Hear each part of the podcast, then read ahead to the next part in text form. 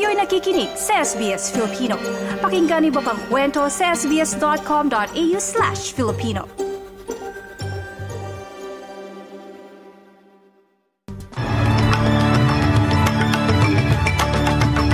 Sa mga balita ngayong Biyernes, ikadalawamput apat ng Nobyembre taong twenty twenty-three. Ceasefire sa pagitan ng Israel at Hamas magsisimula ngayong araw. Mga nasirang tahanan sa Perth dahil sa bushfire, inaasahang dadami pa. At mga otoridad, iniimbestigahan ang grupo ng mga katao na napunta sa West Australian Coast matapos bumiyahe mula sa Indonesia.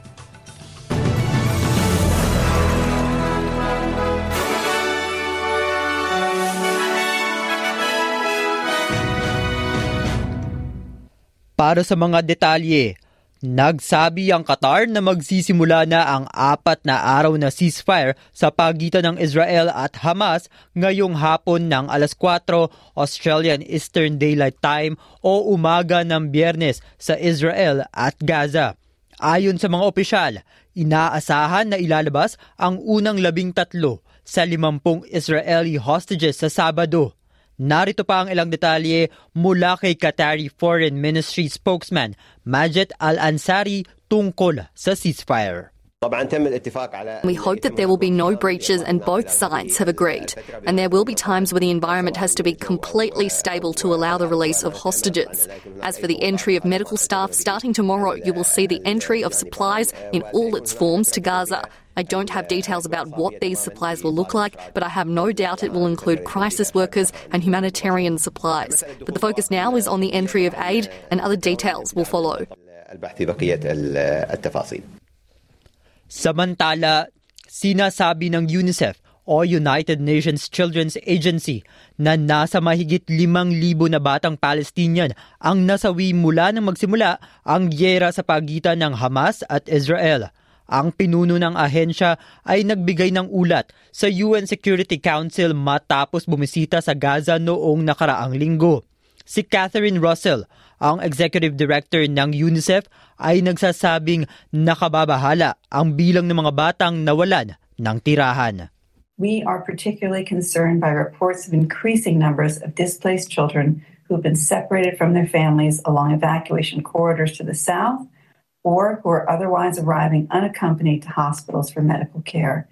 These children are especially vulnerable and they urgently need to be identified, provided with temporary care, and giving access to family tracing and reunification services. Sa iba pang balita, pinangangambahang tataas pa sa sampu ang bilang ng mga bahay na nasira sa bushfire sa Metropolitan Perth habang nagbabala ang mga otoridad na aabot sa ilang araw pa bago maging kontrolado ang sitwasyon. Higit sa isang daan at limampu na bumbero ang umaapula sa sunog sa hilagang bahagi ng lungsod kung saan pinalikas ang daang-daang pamilya lo- ang daang-daang pamilyang lokal sa gitna ng pagbagsak ng mga baga mula sa apoy sa kanilang mga tahanan.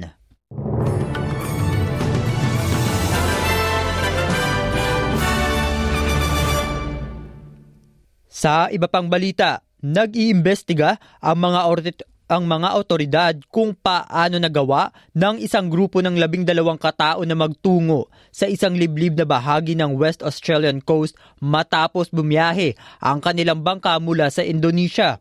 Ang, ang mga ito ay hindi Indonesian nationals at hindi pa malinaw kung sila ay mga mangingisda o mga naghahanap ng asylum.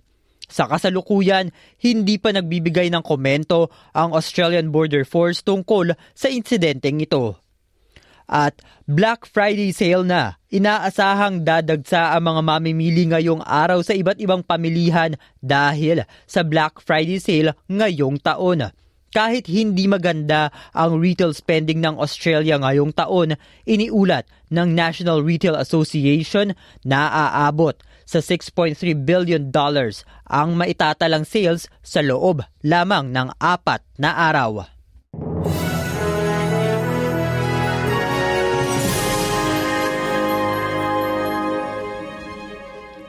Dumako naman tayo sa palitan ng salapi.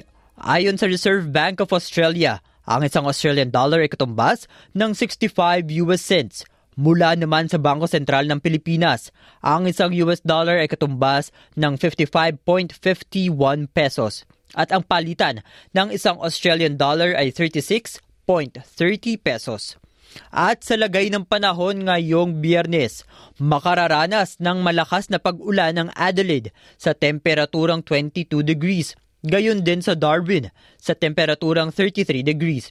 Asahan din ang pag-ulan sa mga sumusunod: Melbourne at twenty-six, Canberra at twenty-four, Wollongong at twenty-three degrees, Sydney at twenty-five, Cairns at thirty-one.